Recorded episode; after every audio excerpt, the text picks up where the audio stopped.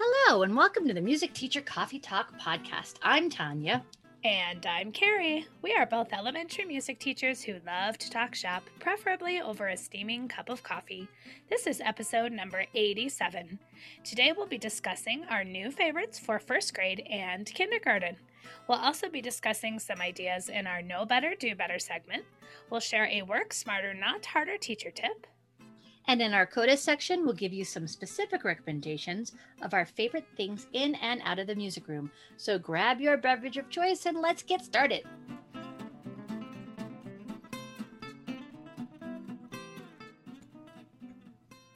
And now it's time for us to discuss our highs and lows from the past couple of school weeks. We are on spring break officially, like this is Sunday before spring break, so that's that's a high. Yeah. But what about the past two weeks, Carrie? What's been going on? How's how are things? Um, I mean, generally good. I will say my high was the same as your high last time that I got my second vaccine. Woo-hoo. No. And you were barely ill, so that was cool. Yeah, and I, I really didn't. I mean, I had a slight fever, very achy. I did take the next day off school, which is not going to be related to my low. But um, anyways, I, I'm yay science. It's, yeah, just yay science. I'm very relieved and very thankful for that opportunity. So um, I had a good couple of weeks at school. It wasn't bad, but I'm gonna go low about one thing specifically, and there's a moral to my story. Um, so I I use a lot of technology in my class. I just I do, and it's what I know. I always have, I always will, but this year especially, you know, with students not being able to share things like manipulatives and not being able Mm. to do as much on instruments and just not being able to do as much period, I find that technology activities, you know, are filling that gap. For no need to justify. it. I think everybody is there. I know. I'm just I'm putting the backstory into it. So All right, all right. the assumption for my students is that they bring their Chromebooks every single day. And I don't necessarily have something on their Chromebooks every day, but they bring them every day because it's often that we're going to be using the Chromebooks and it's much easier than me saying today you need them, tomorrow you don't. You know, I just they bring them every day. Well, the problem is um my school started state testing this last week and I got a phone call just a couple minutes before the students were going to walk in the door from the classroom teacher saying, I'm so sorry. And she was very apologetic that the students cannot bring their Chromebooks to music today because we really need to keep them in the classroom charging because we're going to need them for testing as soon as they get back from music. And so I had to adjust my plans on the fly. You mean you didn't butt in and say an emergency on your part does not constitute an emergency on my part? No, because digging my heels in the sand wasn't going to help the situation, and I I was mad. I was frustrated. I'm not going to lie. Um, but again, she was very apologetic that she didn't give me more notice. And And I agree. could I That's not going to get you. anywhere. Yeah, and what could I do in that point? So, okay, what we were gonna do on tech, I'm gonna swap out and do a little Orff thing, Orff instrument thing instead. So, and they were kind enough to. I was like, look, I'm gonna need like five more minutes to get ready for class then, because I had to pull out some Orff instruments and kind of get that ready. And this is where you know I'm thankful for the experience that I have. I'm thankful that I can change my plans on the fly like that. The more frustrating part, though, was then the next day was the day I was going to be out for my, you know, recuperation day because I was going to be getting my shot that afternoon and I've been told go ahead and get a sub. So I did. I treated myself to a sub. Well, guess what? All of my plans revolved around students, at least third, fourth, and fifth grade, bringing their technology, which they no longer could do. So that meant I had to write new sub plans as well. And that was the part that really got me mad just because of the fact that we all know how long it takes to write sub plans. And I was so excited because I was going to use one of Aileen Miracle's wonderful choice boards. I bought her spring choice board set off TPT and I was so excited to use it. And that was going to be their sub stuff. And poof, no more. So here's the moral of the story yes, it's really good that we're relying on tech, and I think it's okay to rely on tech, but we also have to remember what do you do when the power goes out? What do you do in these types of situations? And this was a good, humble reminder for me that I can't be so reliant on the tech. Now, like I said, take that as you will. I'm going to keep using tech. It's not like I'm going to stop using it because this this was just one little hiccup, but I just realized, especially for things like subplans, how much I have been relying on students bringing their Chromebooks, and I just need to maybe go a little bit more back to basics or maybe a little bit more of a mixture of tech and non tech activities. So that's all. That's my story of woe, and I'm going to remember that tech is great, but non tech is also great as well. Well, yes, and you're it's great that you are able to be flexible and change it up and um, I know how annoyed you were because you called me. and, well, you know, again, yeah. I mean, I'm not trying to just like rag on the classroom teachers because no, I also know no. how stressful state testing is and things throw them for loops, and I get that. So it wasn't just all about that. Um, it was just more the situation that I was a uh, frustrated about um, and having to stay late after school to finish to write new sub plans which I'm not gonna lie they weren't the best sub plans because i was in a hurry because no. i had to leave and go get my shot so but having those emergency sub plans is so beneficial and i'm gonna put a plug in here for old technology okay because i i don't know i was tempted at, at one time um in the past few years to just get rid of like um my uh, CD player and I have a little uh, boombox thing yep, yep. that I used to use as a listening station where kids would plug in their headphones and there's room for like six plugins, right? And I'm like, everybody's everybody's got a Chromebook. I can just, you know, give them the YouTube link so they can listen and and that's all fine and good. However, sometimes it's really hope, helpful to have the low tech stuff. Yeah. So like I have a, a, a student who he really needed time just listening to music and not through a Chromebook. Like he needed, and I have CDs still. I have albums still, but that's a different story. Um, so it, it's great to have the low tech stuff, or you know, if you have um, color the rhythm pages, if you have um, rhythm glyphs where they color one shade if it's like, you know, forte and a different shade if it's piano and that kind of thing. Those kinds of things. Um, and then the lower tech stuff and the old fashioned clunky headphones that yes of course you must wipe down and all of that sometimes it it pays to keep that stuff in the room oh yeah because you never know when you, you gotta know. grab it yeah exactly so that was my low how about you tanya I was just going to do a, a, short and sweet hi Yay. because this happens a little bit from time to time, and I just always need to remember it and write it down um, when it does happen.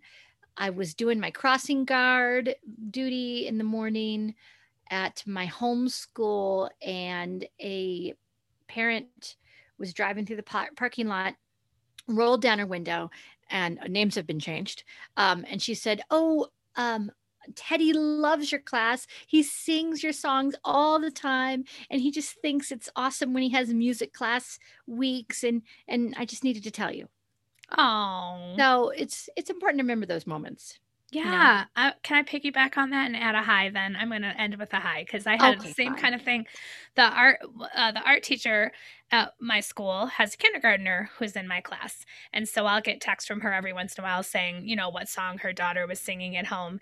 And uh, she uh, there was a song she said she's been singing. I said, "Well, did she remember all the words? Because it's one of like the longer song tail kind of songs." And she said, "Yeah." And then her her quote was that her daughter said was, "Miss Nicholas always just comes up with some new music every week. like I'm the one writing all these things, you know." I'm like, "Oh, that's sweet," but I didn't write Aww. this song. But yeah, she comes up with the best stuff. That's what she said. So, but that's me, true. Makes me very happy. So yes, yes. good reminder. Yes.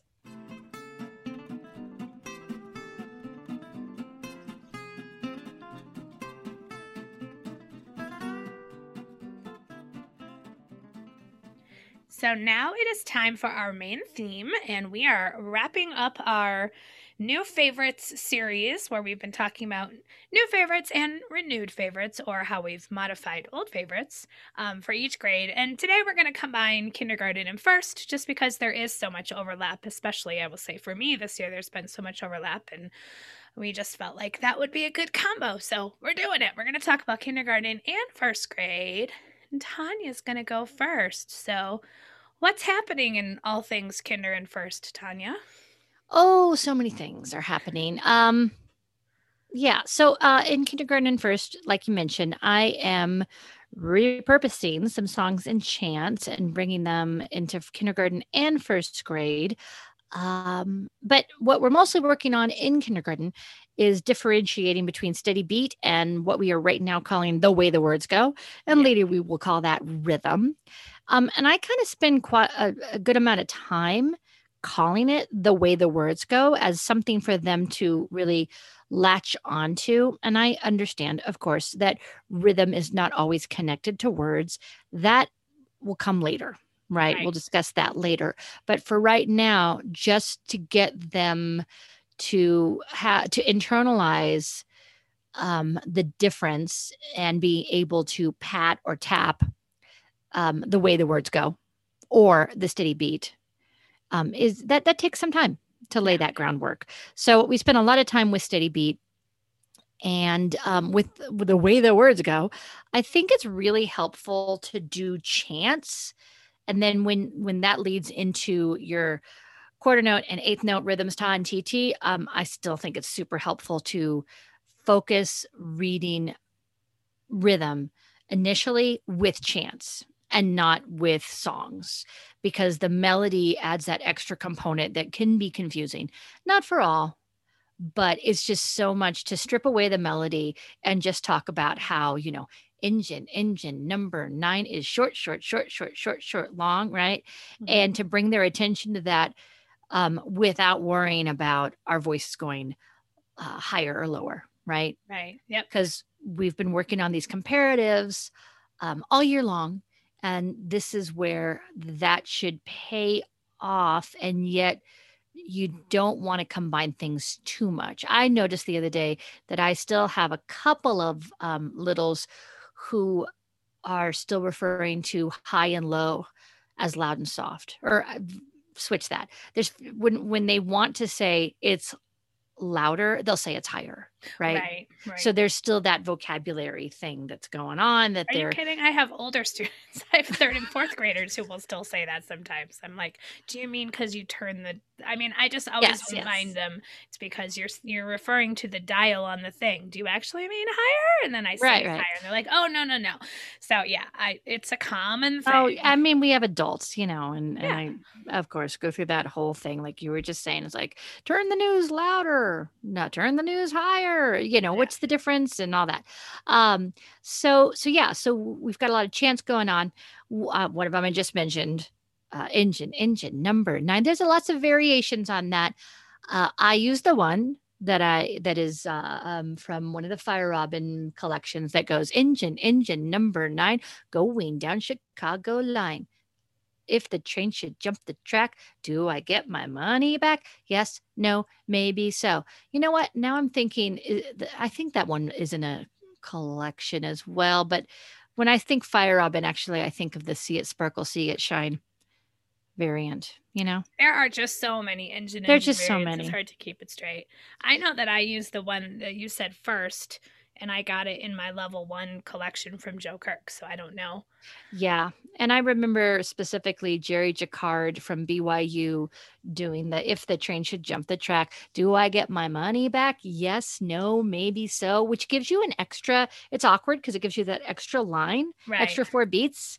Um, but but I like it. And Sure. and you know, there's lots of things that you can do. And it's that ever famous, ever useful ta ta ti ti ta again in your Right. face. Um, so that's the one. I, I mean, there's no, I'm not, it's not a hill I'm going to die on, Yeah. but that's the one I like to use. Um, I understand the see it sparkle, see it shine, whatever. That's fine. Uh, we do some two, four, six, eight, and I've heard melodic variants of two, four, six, eight, meet me at the garden gate, but I use the chant two, four, six, eight, meet me at the garden gate. If I'm late, please wait. Two, four, six, eight. And here's where I make my little joke about how I've heard this a couple different ways.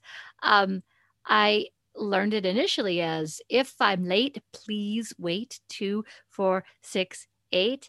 And then at a Kodály workshop, and I really can't put my finger on who it was. I would have to like dig and dig through notes, but I heard if I'm late, don't wait. two. That's how I've four, learned it. six, eight. Well, I just I kind of I think it's a little bit hilarious, and I don't know, maybe no one will appreciate my little joke, but to me, it's kind of like the difference between the Orff people and the Kodály people. the if people are like, hey, you know what? If I'm late, just please wait. Like, let's be considerate. And the Kodály, good eye people is like, you know, if you cannot get it together, if I cannot get it together, Don't just give up me. on me. Yep. You keep going. Leave me behind. Yeah. Yeah, I know it is don't wait. That's funny because when you said please wait, I almost stopped you and went, is that a mistake? That's so funny. Somebody changed it along the way. Maybe it was the nice Orff people, or maybe it was the uh, let's get going Kodály people. I don't know. But uh, yeah, now you got to check all those those sources. Yeah, I'm pulling I out a book right now while you're talking. Keep keep going. if I'm late, don't wait two, four. six. So yeah. Um, also, I like Queen Queen Caroline washed her hair in turpentine, turpentine to make it shine. Queen Queen Caroline, which is so very similar to two, four, six, eight, meet me. So this is why you got to bring in the engine engine because you you start with those eighth notes, Right. right? Variants. Yep.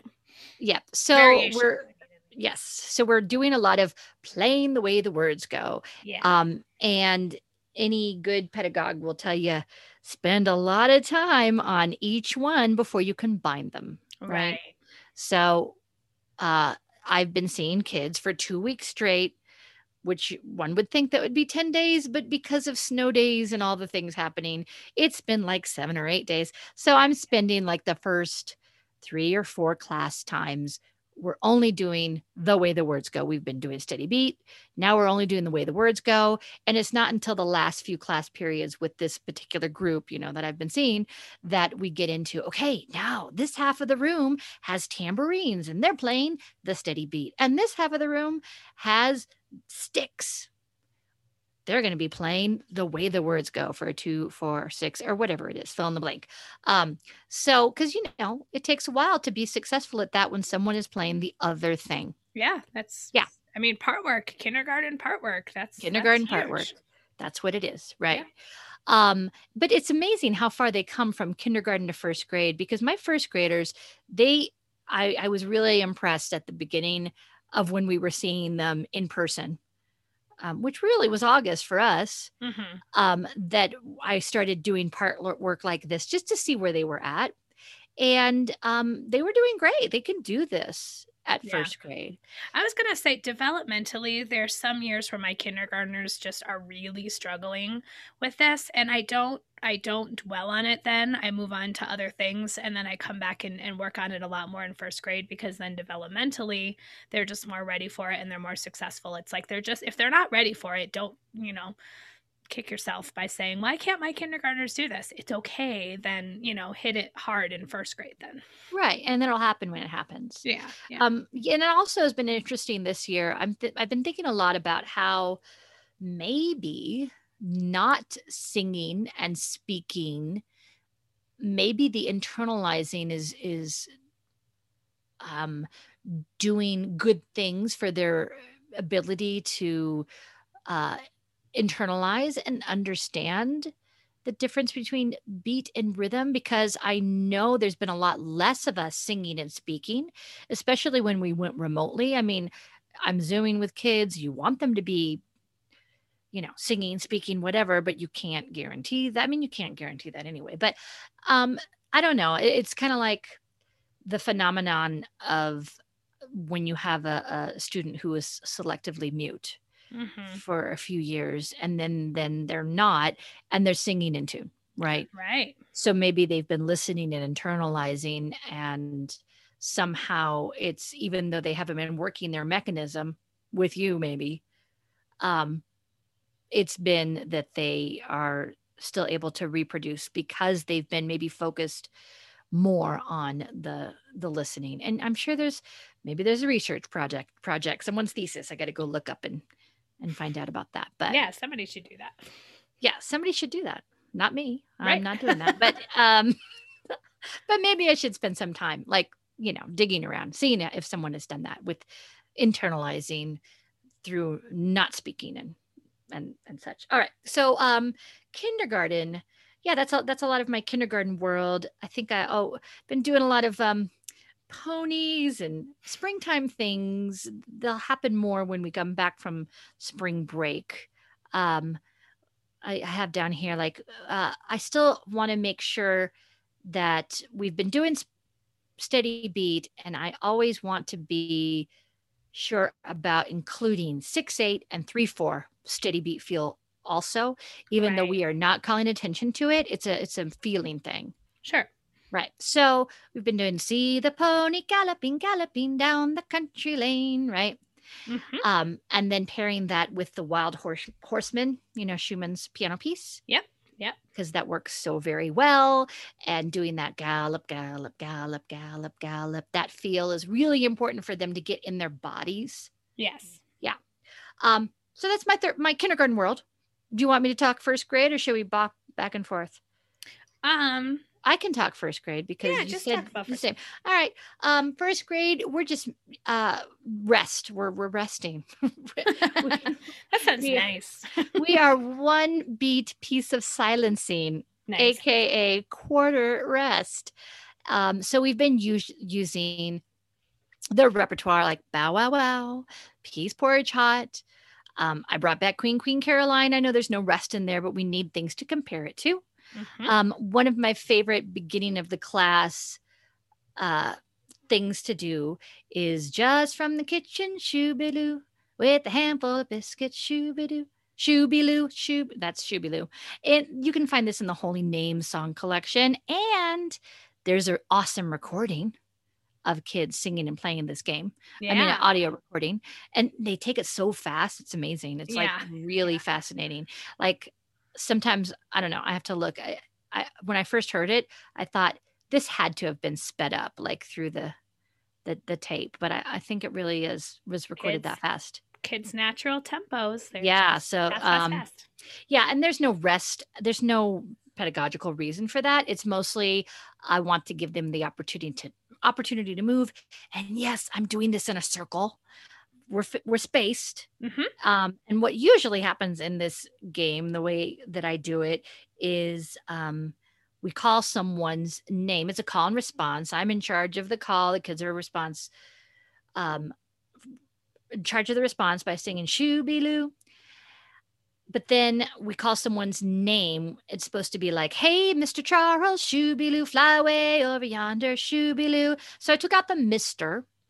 Um, and I'm just saying, hey there, Charles, shoobiloo, fly mm-hmm. away over yonder, shoobiloo. Now, in the past, the way I've done this is the first couple times through the song, I'm in charge of singing the names, and then I hand it on over to the to the kids. It's not working this year because we haven't been singing as much and they're not right. singing it. So I just make sure. And our classes are smaller, especially with kindergarten. I'm able to, oh, I'm sorry, I'm talking about first grade. But even with first grade, there's less kids there. Um, it's a zippy little piece, I'm able to get through all the first graders. Nice. And I'm in charge of singing their names. So we don't have to wait, wait around for anyone to think about anyone uh, anyone to come up with the next name but uh, my little thing is uh, think about your favorite bird how would that bird fly and they fly around on the outside of the circle and return it's it's one of those wow this is a silly thing but they love it yeah. The poor kids haven't been already moving. thinking about great outside games to play as the weather gets warmer and that's that would be a great outside game to play, to play too. That would that would be a great outside game to play. Yeah so it's been a lot of rest. Um, i'm using i have used P- please baby please um, and i'm using it again this this year i have a little please baby please rest matchup thing for them to do like this is a book right please baby, this please. is a book and i'm sorry i don't have the author We'll link to it. And we'll link to it. But the refrain of please, baby, please comes up over and over again but sometimes it's like please baby baby baby so this is a really like awesome on this on seesaw as an assignment on their chromebook as an assignment like matching up oh you know does this rhythm ta t t t t t t match please baby please rest or does it match ta uh, ta t t t t t t please baby baby baby you know that kind of thing Right, right. Yeah. Um, but I'm also using click clack moo, click clack moo, clickety clack moo. We are not. I was gonna say um, you're not reading the second. we are not tickety. Yeah. Nope. We're Well, not it's like a triplet tickety. Yeah. So we, Yeah. we just leave that. I want them to feel the piece of silence. Yeah. Yes. And here's where I get up on my sto- soapbox. Are you Yep. ready? Oh, I know, know what what you're I'm gonna say. Yep. Go. Rest is a piece of silence. And that's what it is a piece of silence. So we don't go shh on a rest because it does not mean shh. It means or shout rest on a rest. no, no, we don't shout rest and we don't stomp and we don't grunt and we don't. And and I'll tell you what, this is why this year I'm not doing naughty kitty kitty cat for two reasons. All right. First of all, first of all, um, that whole yeah. I know we can change the words and I just haven't because there's other reasons too. But um the naughty kitty cat, uh, you are very fat, that whole thing I'm I'm having issues with because I know it came up last summer. Mhm. Um, but you could say, kitty cat, why did you do that? And it would be a simple thing. But here's the thing I always have to really work hard to encourage them to not make a sound on that rest in that song right. because they want to go, cat, mm," or whatever. Right. Oh, I thought you would say they would want to meow. Well, no, I don't I don't let that cat out of the bag. Oh, you're so punny.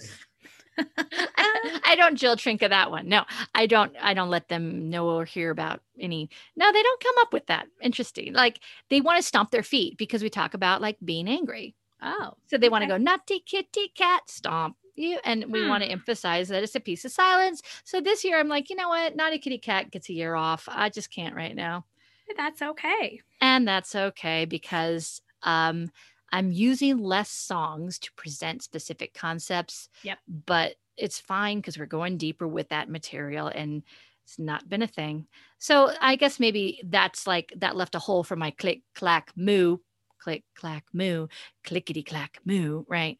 Yeah. Um and we're just isolating that piece of silence. It is a challenge in our repertoire to find songs or chants that don't have the rest at the end of a four beat pattern, right? this is true. this is true. Yeah. Um, but anyway, yes, my big soap soapbox would be like, we don't shh on the rest. And it's so funny because there's all of these rhythm play along things that are out now that everybody's making them, and some are good and some are not. yeah. And it takes a long time to like comb through those and, and Mhm. pick them. I mean, I have some like tried and true just from the last few months that I'm like, you know, ready, go, music. I'm getting that wrong. Ready, music, go, ready, music, go, music, ready, Some a combination. Those three words. yes it's a it's a combination like always great stuff she does Yeah. great stuff um and i can't re- i really can't mention because it wouldn't be nice anyway but then there's a, some out there who are shh on the rest and i'm out like i don't Yeah. 10 seconds in if i hear shh on a rest see ya there's so many things and i could actually make my own but yeah who's got time? Yeah. everybody else but I, I don't i don't. Other people, and that's lovely, and we benefit from it. maybe one day yes. Um so let's see. So first grade yes uh, it was also st patrick's day. So um i love rattling bog and i run it into the ground with nearly everybody.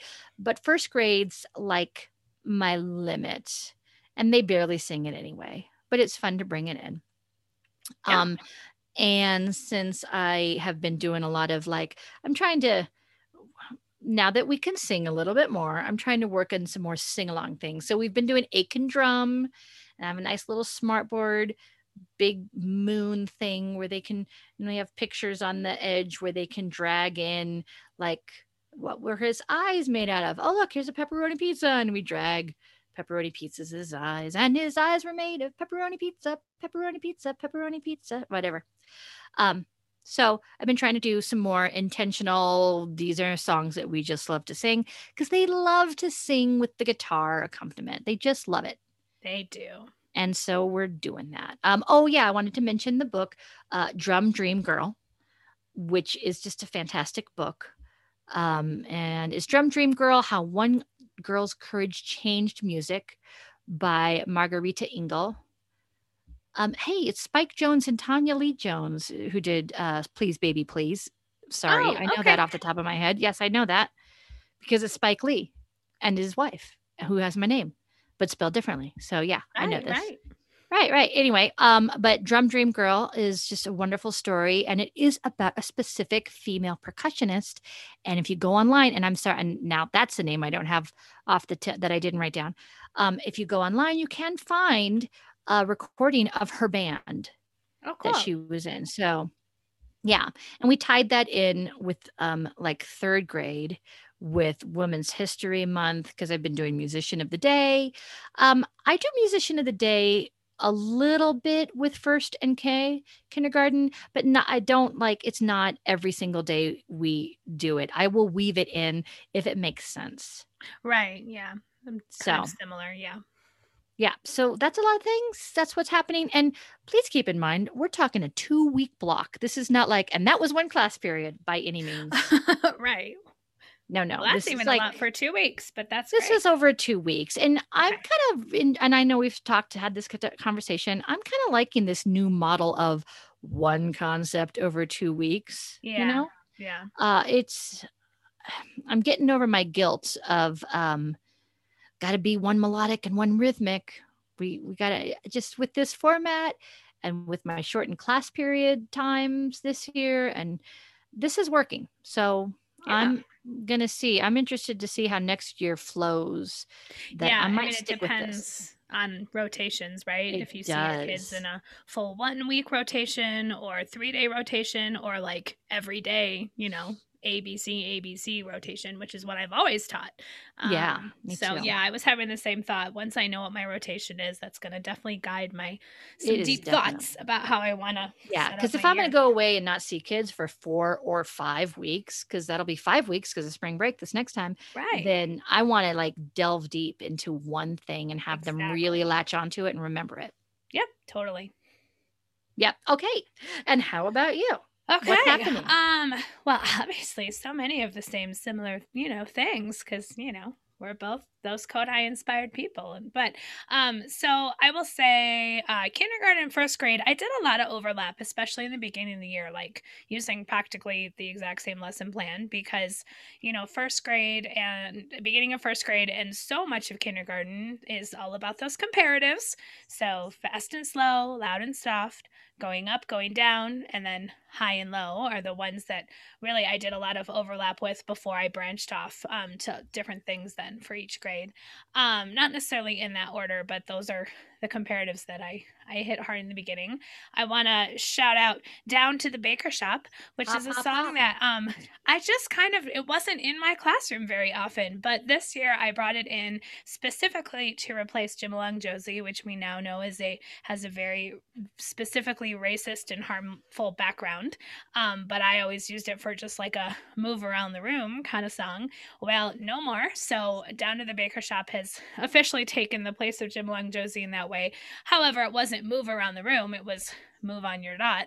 But um great movement song for practicing different comparatives. So think of something that's fast and they can sing run to the baker shop run run run and they can run Yeah. on their spot or let's do something soft tiptoe to the baker shop tippy tippy toe or if you want to get really fancy you can say all right let's think of something that is fast and soft so then they have to come up with those combination things right Yes. so um just really great for those comparatives and also really establishing that movement vocabulary early on in the year. Again, normally it would be moving through open space, but it's been a lot of move on your dot, but it's still getting up and it's still moving, which is good. Now, then, kindergarten, I really went in a different direction than first grade then. Um, and I focused a lot on, ironically, the melodic stuff with them, um, partially because I have a small kindergarten class that I was able to do a lot with Orff instruments and get them on Orff instruments quickly, which is something I don't always do with kindergarten. And um, one way that I did that was with nursery rhymes. And this is something I remember watching David Row do um, one of his Monday night Facebook Live things about is using nursery rhymes to talk about music that goes up and music that goes down and using the Orff instruments in that way and holding the Orff instruments vertically first so that you've got your longer bar at the bottom and your shorter bar at the top. And this is something I've done in the past, but just really tying it in. So we did a lot with Hickory Dickory Dock. The mouse ran up the clock and then I would demonstrate for them how to play different patterns going up and down. And um, I'll, I'll try to find David's video for this and link directly to it because I'm not going to steal his thunder, but it's just really great the way he went through the whole process. Because for me, um, introducing Orff instruments to young students has always been a little daunting. And so the way that he goes through the process was really reassuring for me. And it went really, really well for my students. We did a lot of turn taking where students would come up. And so what I would do is um, this year is I would give every student one mallet and they would have their mallet in their place ready to go in their spot and they would pantomime playing up and down while one student would come up and play up and down and then we'd rotate and rotate and rotate. So all the students are doing the motion with their mallet. Then we're not worrying about sharing mallets because everybody every kid has their own mallet and it's keeping them busy so anyways that's how we did a lot in the beginning and then i moved on to having oh now we have four instruments. And by this point now we've learned how to identify the bars going higher and lower horizontally so now they're on the floor and we have four students at a time and we rotate that way moving up to all students having an Orff instrument in front of them if i had enough for that particular class. So anyways hickory dickory dock works well for this. Jack and jill went up the hill works really well for this. And then the book i used uh, the book fortunately unfortunately, with the guy with the little parachute. Oh yes, I use that for major minor. Yeah, so what I decided and I've seen that for major minor, but I just used it for up and down. So when good things happened, we played a little pattern going up and when bad things happened, we played a little pattern going down. Oh, and then you could play like snakes and ladders. Oh yeah. Chutes and ladders? It's the same. Yeah.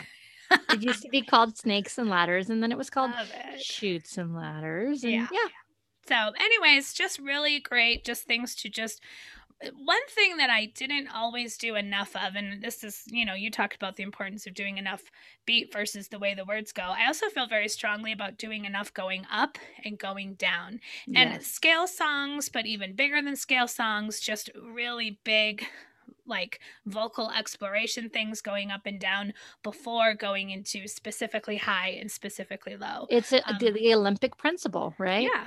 Yeah. So you always want to be doing above and beyond yep. what really you want to stick. Yeah, yeah. Yeah. I used to go to high, specifically high, specifically low much faster and i'm finding that now that i'm doing more up and down my students are much more successful so yes Anyways, i would love to have a classroom set of those stair stepper bells, you yes. know, red and white ones. Yes. Yeah. I use those a lot. And then the nice thing with those is then after we've learned how to go up and down, now I can take off all of the bars in the between and we start with the octave with the very mm-hmm. highest and the very lowest. We do a lot of work with high and low doing octave things. Then we reduce it to the fifth after you know, a few lessons. And in normal times, it would be a couple weeks, but this year it's been more like a couple days.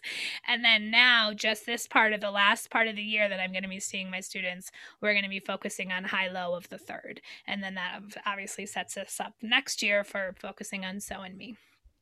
Um, yeah. One other specific song I want to give a shout out to. You mentioned doing springy things, so I've been doing springy things as well with kindergarten, and specifically rain things. So rain, rain, go away, and then also we've been playing Llueva, which is um, my source for Llueva is in the Sail Away book, but you can find again the variants might change a little bit, and it's a, a Mexican singing game I'll just sing it one time through if that's okay. I'm, I'm going to do my best with Please. my Spanish.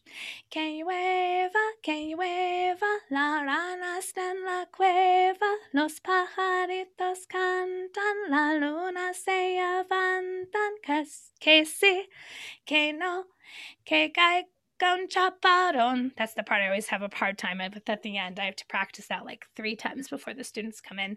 Um, and the loose translation is Let it rain, let it rain. The frog is in the cave. The little birds sing, the moon is rising.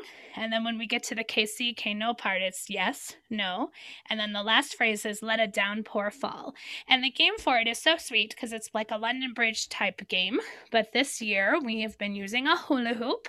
Uh-huh. So I uh-huh. have one student help me and we hold the hula hula hoop up. And this is the the first time I've had my students, my kindergartners experience walking in a circle. So that's been really eye opening. It's like, oh my. Oh my, yes. You don't know how to walk in a circle. So oh my, I have yes. sit spots in my room that designate like a grid for them to sit and i just tell them to walk around the outside sit spots so they're technically walking in a rectangle but um they cut off the corners and they get closer to each other they, so yeah they gather up. Yeah i'm like we have to pause and spread back out. This is so, anyways, so new this year because i'm like if we were holding hands this would just naturally work itself out but we're I not. I know. So they're walking around and they're walking under i call it the cave the hula hoop. They're mm-hmm. walking mm-hmm. under it they're walking under it. And on the KC, you bring it down and you trap a kid. But then the cute part is then you say K no and you open it up and they're now free. So it's like a little gotcha, haha, never mind, keep going. And then the end, K gon chaperon, you bring it down and that's the student that you've trapped. And then again, Ooh. maybe in a normal year, you might then expand it, have that student join the bridge and make the bridge bigger, bigger, bigger. Um, but in this case, I just have that student swap out. So now the student who is helping me hold the hula hoop and now gets to go around and the new student's now helping me hold the hula hoop. I love love the fake out bring it down. Yeah. yeah it's it's that little like and they think that part is so funny because we'll trap somebody and i'll pause casey and then everyone giggles and i say okay no like never mind you can go and they all giggle giggle giggle and it's just the sweetest thing. So Yay. just a really sweet circle game. I'll be sure to put the notation to that in our show notes so everybody has it. Oh, nice. Yes so, first grade, then, um, again, we started the year very similarly, doing a lot with the comparatives and those things. Obviously, steady beat, like what you were talking about, and then moving into the difference between beat and rhythm. I did get to ta and titi. I have done rest with my students, and I actually did get to so and mi with my students, and that's Ooh. that's as far as we're gonna get. We're gonna we're gonna so and mi till the cows come home. We're not gonna la this year, which is fine because there are actually many years that I do not introduce la to my first graders, anyways, just because we run out of time. Oh, um, it's not happening in my world. I mean, I'm gonna because I literally have two more weeks after this next round of yep. two weeks. I'll have two more weeks with everybody, and we're gonna so mi and ref, you know review to death. Yep. Yeah, and I'm not even gonna like in normal years. You're right. La is like mm, maybe I can slip it in, and then of course I got to do it all over again in second grade. So right. nope, I've already made the decision. Yeah, we're not. We're we'll might sing it in passing, but we are not focusing on la. We're gonna so mi, so mi, so mi. Oh yeah, yeah. So so far I have presented so mi, but just you know in big icons and like a two line staff. Um, in my last rotation with everybody before the break, I will introduce the five line staff, and we'll do a lot of things playing playing and singing so mi using um, barred instruments and then um, i might stick in the boomwhackers even though i know it's in the key of c if you're doing so and mi but it's g and e so at least they're not singing that low yeah get yourself some accidental boomwhackers. Those are easy. Well that's true we could but i don't know that i have enough for everybody so i just they just love boomwhackers. They just like to smack them. So I'm just gonna smack them, and that's fine. Um, so one song I want to give a shout out to. Um, this is another Spanish language, well, chant, excuse me. I just want to mention Bate Bate. I know we've mentioned it before. Um, one thing that I will say is just know which version, because there are technically different versions of Bate Bate. The version that I know speaks of making a mole sauce, so it's combining chocolate with tomatoes and putting it over rice. And so this is very specifically talking about making a mole sauce, which is, you know, a Mexican dark, yummy, delicious sauce that you put Do you see me not talking about this at all? I'm not I know. Now there are technically other versions out there, and I've I've had this confirmed from dual language primary teachers that there are chants of bate bate that do speak about making hot chocolate. So the point is just pick one and know which one it is. but if you're talking about rice and tomatoes, then you're not talking not about hot, hot chocolate because yeah. that would be really really gross, right? That so, anyways, gross. that's my first thing. But I just wanted to say that um, I love Bate Bate when I'm doing Ta and Titi with with first grade. It's just such a great Ta and Titi chant. But what I love about it this year, especially, was when I was doing Ta and Titi with my first graders this year, was when we were in our period of remote learning between Thanksgiving break and winter break. And so it was so perfect to be like, all right, go get a pot and a spoon from your kitchen, and we're gonna play, you know, Ta and Titi rhythms. And I did a lot of different seesaw activities. I just did one where I gave them the notation for Bate Bate, and they had to read, you know, the Ta and Titi rhythms and basically perform it for me. And then there was another seesaw activity where they got to compose their own Ta and Titi rhythms and play it on their kitchen instruments. So I was really big on kitchen instruments during Bate Bate time because it was perfect because they were home. Don't yeah. know how the parents felt about it, but uh, and one of my favorite, I mean, this will be one of my favorite Zoom stories forever is um first graders saying, okay, go get your kitchen instrument. Here's mine. This is what mine looks like. Go get yours. And I had a kid come back with like a huge, like stock pot, soup pot that was like probably almost as tall as him if you had them standing side by side on the floor. And he was holding up this giant pot in the screen. And I was like, oh my gosh, your parents are going to kill me. But, anyways, it was very sweet because then he just, and this is the lovely thing about the Zoom, right? Because they're muted. I don't really know what it sounds like, but they, they were banging away on those pots. So, I anyways, love it. Yeah. Bate Bate, just really great chant for Ta and Titi. Totally.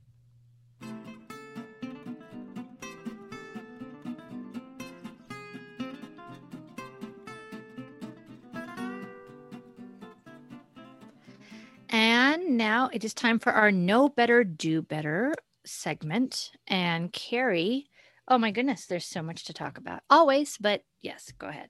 Yeah. So I want to uh, raise up Alice Tsui, who is a music educator, activist, and a frequent um, contributor for decolonizing the music room. Um, she has written we well we've talked about her work when we talked about the the chopsticks conversation um, at the beginning of this year, and she wrote a really amazing blog post, I suppose it is, or piece about that. Mm-hmm. Um, so Alice was a part of a a rally in, I believe it was New York, where she gave a really amazing speech called We Are Golden.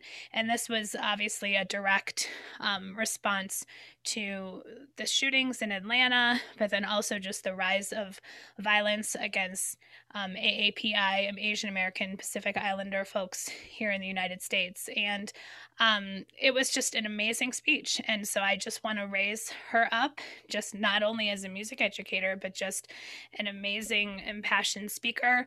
Um, just we're gonna i'm gonna link to it in our show notes and i just encourage everyone to listen to her speech because I I couldn't obviously say it anything better than what she says in that speech. It's just absolutely amazing. Um, she gives some some action items, which I always appreciate when I'm given action items because it's like, of course I I, I want to empathize and I want to walk with people, but you know, so many of us as educators we're doers and we want to have some steps. Like, what can we do, right? Um, so I'm gonna directly quote her first action item from her speech is to acknowledge and teach Asian American history, lives, and arts, including and beyond Lunar New Year. And this is where I'm saying I know I need to do better, that I do not do enough literature and enough awareness of um, Asian American Pacific Islanders uh, music and history in my classroom. So this is my commitment to say that I'm going to work on it. I don't have all of the solutions yet, but I'm going to work on it. Um, one thing that just to remind ourselves and acknowledge is that May is Asian Pacific Heritage Month. So if, you know, if not now then you know is a great time but just like when we talked about black history month and hispanic heritage month it's not about that's the only time you bring musicians of color into your your classroom. But this is just a time to have that extra celebration that extra bit of awareness about all the wonderful work being done by in our case musicians of asian and pacific heritage. So just wanted to just remind ourselves that this is what's going on. We know this is what's going on. And just like with black lives matter unfortunately sometimes it takes often takes these tragic events before we are made aware of the changes that need to be make made within our own circle. So I'm going to link to some some resources in the show notes as far as organizations that are doing some amazing work that if you feel so moved, you could donate to. Um, resources for Asian and Pacific Heritage Month, so we can start preparing for that. But I'm saying my commitment after hearing Alice's speech is to do better when it comes to representing um, Asian and um, Pacific Islander heritage in my classroom. Yes. Excellent. Yeah.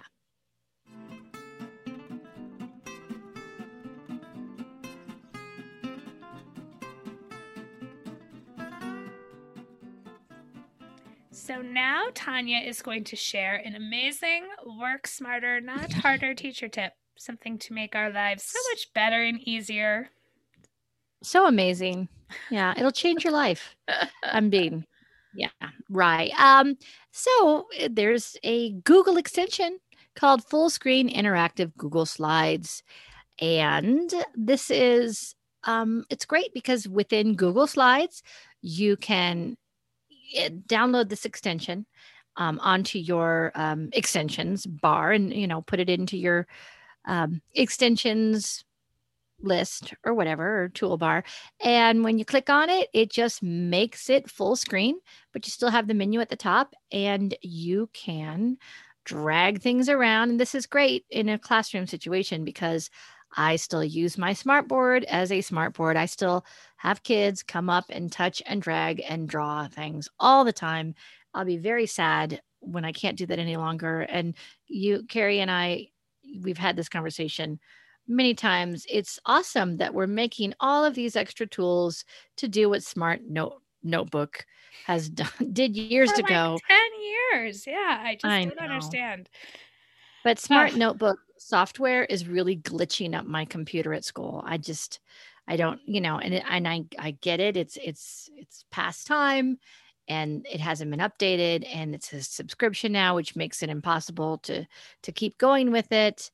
Um so yeah, I can still use my Smart Notebook stuff to a limited cap, cap, cap capacity, but every once in a while it it it makes things go really super slow and it shuts down on me. But when it shuts down, it's not like, hey, I'm quit and I'm not working anymore. It's like, hey, smart notebook's not working. You want to shut it down? And meanwhile, we're going to move your mouse super slow all over the screen. So you can't do any, like, I have to shut down the entire computer Oh man. when it goes wonky on me. So, anyway, that's Smart Notebook. We're not talking about that. We're talking about full screen interactive Google Slides, the extension, Yes. which is Got great. Get it, Okay. use it. There you go.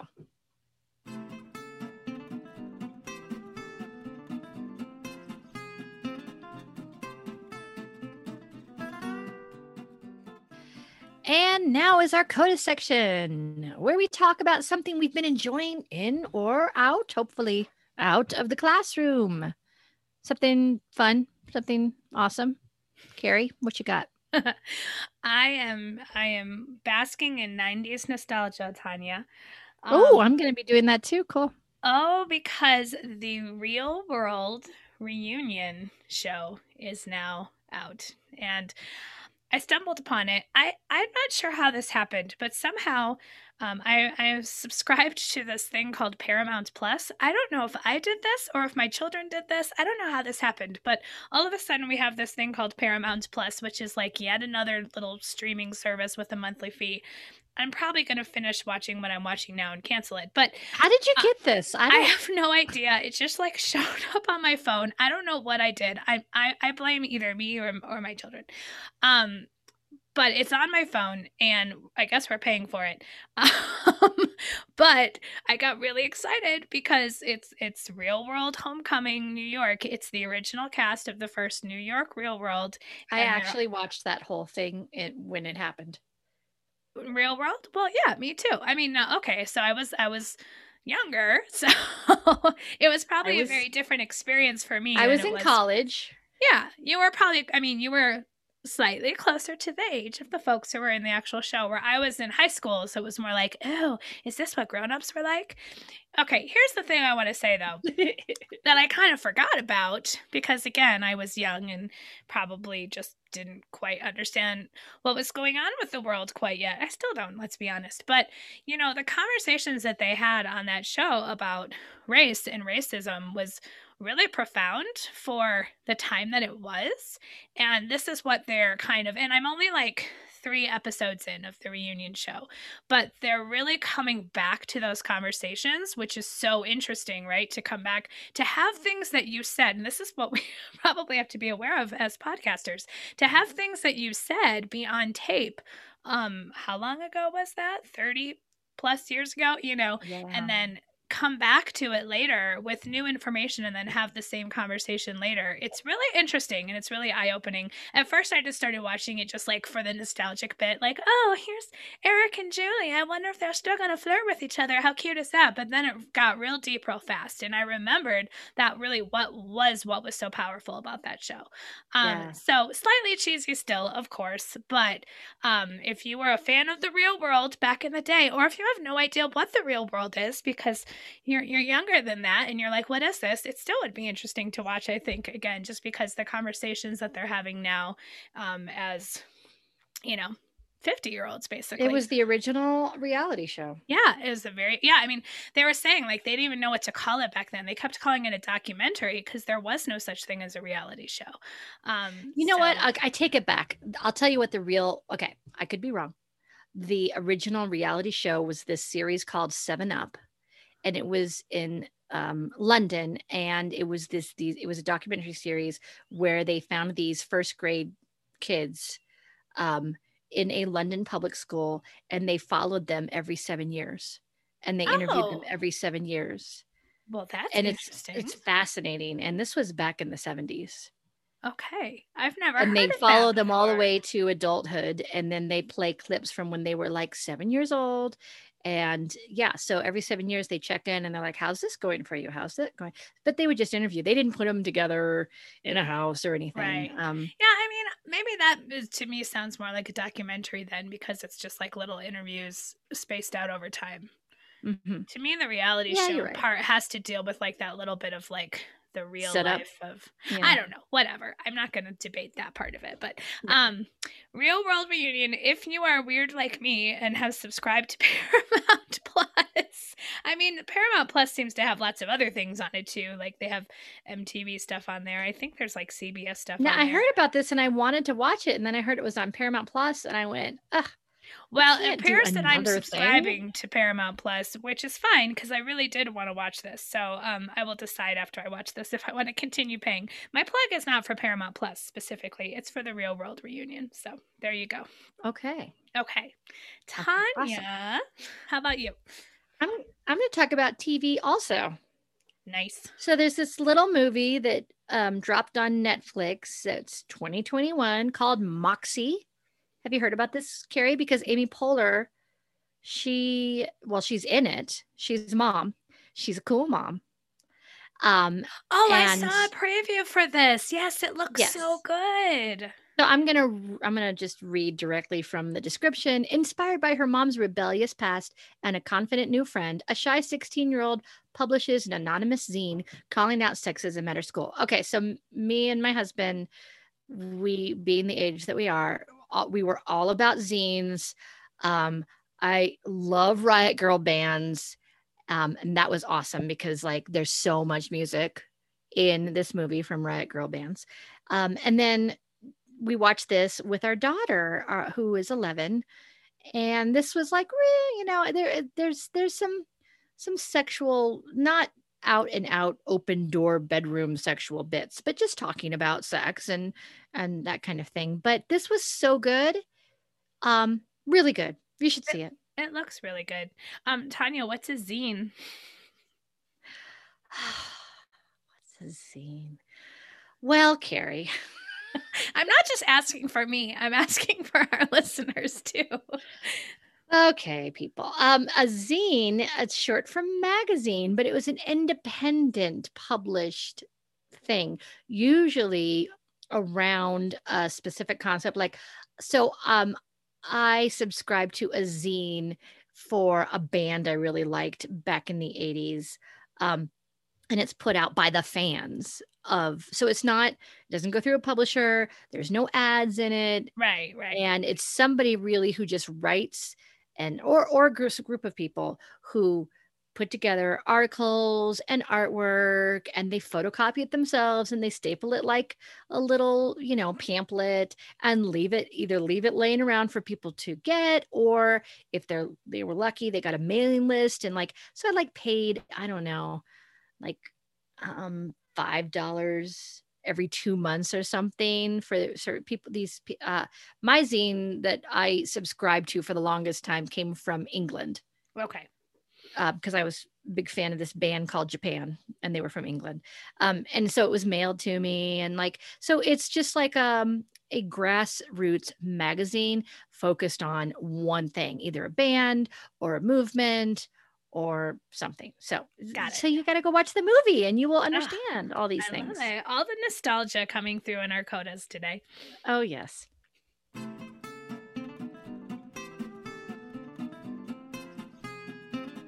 We've reached the double bar line. Thank you for listening to Music Teacher Coffee Talk. Show notes can be found at Music Teacher Coffee Talk podcast.com. You can connect with us on Facebook and Instagram. Just look for Music Teacher Coffee Talk. If you enjoyed this show, please consider subscribing, rating, and leaving us a review on iTunes to help others find this podcast. In our next episode, we'll be talking about how to prepare for a professional development presentation or workshop. So until next time, this is Carrie. And this is Tanya wishing you happy musicking.